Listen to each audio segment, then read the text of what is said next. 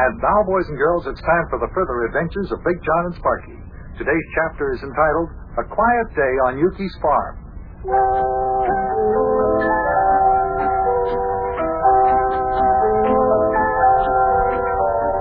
Mayor Plumpfront, Sparkie, and I all appreciated the invitation we had from our good friend Ukey Betcha to come out and spend some time on his farm. Yes, Ukey's a gentleman farmer. He has his place out on the outskirts of the city of Cincinnati, Ohio, and uh, you might as well be a thousand miles away from civilization. However, he has all the comforts of home, in addition to his inventing laboratory. now, as today's episode begins, Mayor Plumpfront, Sparkie, and I have just finished a whopping big farm breakfast. Come join us. Of milk, Ukey? Ah, sure thing, lad. You can have all the milk you want. Got plenty of it out here at the farm. Anybody else want anything, Mayor? How about some more ham and eggs? Big Jon? Oh, no, Ukey. I've had three helpings already. I've had plenty too, Ukey. Oh, I tell you, I have never eaten such a big breakfast in my life. hey, this farm life is really wonderful. Yes, sir, really, I'll say. Boy, everything sure did taste good. Hey, Ukey, you can tell Mrs. Durf uh, that I said she is beyond the slightest notion of a doubt the finest cook I have ever. Yeah, and that goes for me too, Ukey. Right. You have ever what, Mayor? Huh? You have ever what? You said Mrs. Durf is the finest cook that you have ever. What do you mean, Mayor? You have ever what? Well, now, Ukey, if you ain't hip to the latest cat talk, I'm not going to bother to explain. You just tell Mrs. Durf that I said she's a mighty fine cook. Yeah, you her I said so, too, Ukey. well, I'm finished. What are we going to do today, Ukey? We going to work on the motor in your race auto again today? Oh, no, Sparkie lad. Today I think I'll just work on some of my inventions out in my invention laboratory. Hey, no kidding. Are, are you going to work in your invention laboratory? Fine. Well, can I go with you? Can I watch you work on your invention? Ah, sure, lad. Come on. The more the merrier, I always say. That's what I always say. Come on, Big Jon. You're finished eating your breakfast. Let's go on out to the invention laboratory with you. All right. You coming along, Mayor? Uh, not not right away, Buster. I got to make a telephone call uh, into town to City Hall. I got to call up my secretary, Miss Scarlett Buffer, and see how things are coming along down there. I'll join you later, howsoever.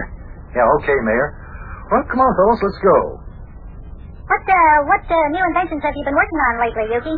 oh, I've been working on all kinds of inventions, too numerous to mention. Here, just a minute. I'll open the screen door there for you, Spiky lad. Yeah. There we go. now, I was, uh, I was just thinking that, uh, There go your dog's barking again. Those half-wit dogs, they bark every time you open the door around here. Quiet, come out there, barking there. Hush, hush, hush, hush. Can't you understand? You don't have to bark like that anyway. I'm the owner of the place. Now, cut it out. Now, go on, get out of here. Dogs act like they like you, Ukey. They're barking because they're happy to see you. I wish they'd show their happiness in a little more quiet manner. It gets noisy around. That and those real sad eyes. they look pretty happy to see you, Ukey. As a matter of fact, they look like they're getting ready to bust out crying. Well, those are genuine hunting hound dogs, Sparkie lad. That's why they look like that. They just, they're just, you know, they're, they just look sad all I the time. I know. Renfro Henfro's got some dogs just like that on the farm out where he lives. Oh, I tell you, Ukey, you certainly have got a very nice farm out here. I think if I were you, I'd live out here all year round. Oh, I don't know, Big Jon. I enjoy driving the taxi cab around the city. Guess I'm just a big city boy at heart. As you will recall, Big Jon, I was born in the metropolis of East Cantankerous, Illinois, you know. Hey, you, you can't think there's a big city? How could it be? I never, I never even heard of it before. No, until I heard you talk about it, I never heard of it either, Ukey. Uh, not, not before you mentioned it, that is. Is it a big city? My fellers, East Cantankerous, Illinois is the biggest town in Cantankerous County. 432 people. 432? Right? You call that a big city? Right. Well, that isn't even a city. Big Jon, 432 is the number of people who live in Cantankerous County, of which 321 live in the city of East Cantankerous. That means all but 111 of the people who live in the county live in the city of East Cantankerous. Yes, yes, I guess I'm just a big city feller at heart. I enjoy driving my taxi cab around town. As a matter of fact, the only reason I'm out here is to work on my race auto at my invention laboratory and work on some of the inventions for my taxi cab I've been working on. What kind of invention for your taxi cab, Ukey? Well, you'll see, lad, as soon as we get into my invention laboratory in the barn. I've got all kinds of inventions in there, which I have been very busy lately inventing away at. Like what, for instance, Ukey? Well, like, for instance, my little adventure, which I call the goldfish's friend. The goldfish's friend? Yeah. the goldfish's friend? What, what kind of adventure is that? Well, as you know, lad, one of my hobbies is raising goldfish of various types and species. Technically, I am a goldfish watcher. Uh, just a second whilst I open the doors of my pet laboratory here. All right, there you are, fellas. Walk on in. I'll just close these here doors again once we're inside. I got a lot of secret inventions here that I haven't perfected yet. Yeah, now. Oh, that's better. Now we're free to talk without fear of outsiders and spies and tuning in on our conversation about my secret devices and inventions. What was it we were talking about there? Uh, We were talking about your latest invention, which you call the goldfish's friend. oh, yeah, yeah, yeah, that's right. Well, uh, I'll tell you what that is. Uh, as you are well aware, one of my hobbies is raising goldfish. Technically, I'm a goldfish watcher. During the course of my career as a goldfish watcher, I have noticed that there is one thing that goldfish like to do, and that's swim. That's right. As a matter of fact, goldfish just love the water. In fact, when a goldfish isn't in the water, he's just like a like a Fish out of water? like a fish out of water. Yes, sir. Just uh, just like that, just like a fish out of water. Yeah. yep, that's true, Yuki. But uh, I have also noticed that uh, there are times when uh, them there little goldfish uh, they're a little tired of swimming around and they just stand still there in the water. Did you ever notice that thing, Jon? Yes. Well, I've, I don't know. I, yes, I've noticed they'll stand still. Just uh, sort of tread water there. And they look so sad. As a matter of fact, when they're doing that, I, I thought I ought to invent them with an invention. So that's when I invented my invention, the goldfish's friend. Well, what is it, Ukey? It's a goldfish bowl which instead of standing still turns around like a photograph record. That way the fish can stand still and swim at the same time. Oh, for goodness sake. Well, now, Big Jon, I admit my invention has a few bugs in it. Have to be worked out, but it'll work.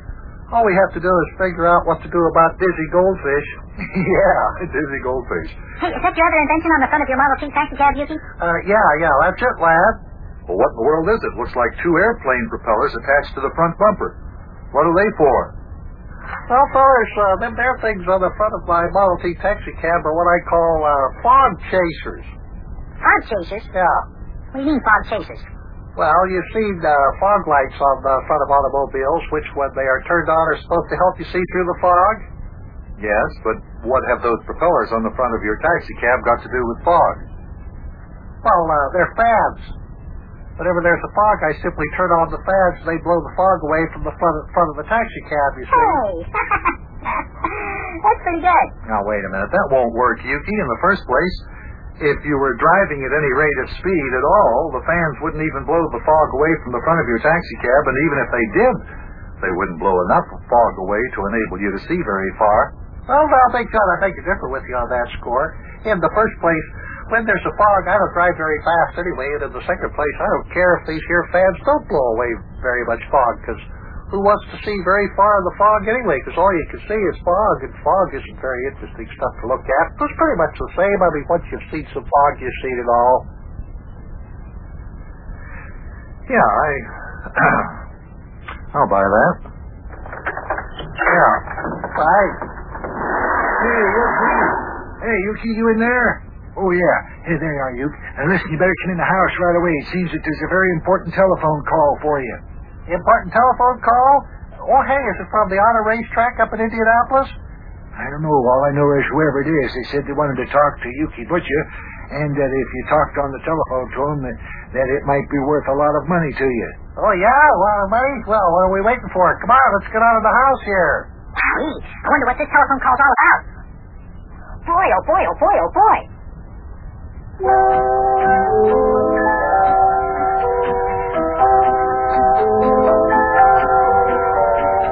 I tell you, kids. It sure is fun, uh, looking around at Ukey Bush's invention laboratory. He sure has got a lot of funny gadgets and inventions. Hey, I wonder if his fog chaser would work. I wonder about that mysterious telephone call. I wonder what that's all about. The mayor said whoever it was wanted to talk to Ukey and said for Ukey to come to the telephone because it could mean a lot of money for him. I wonder how come. Well, we'll find out when we get back into the house. I'll see you later, kids. So long.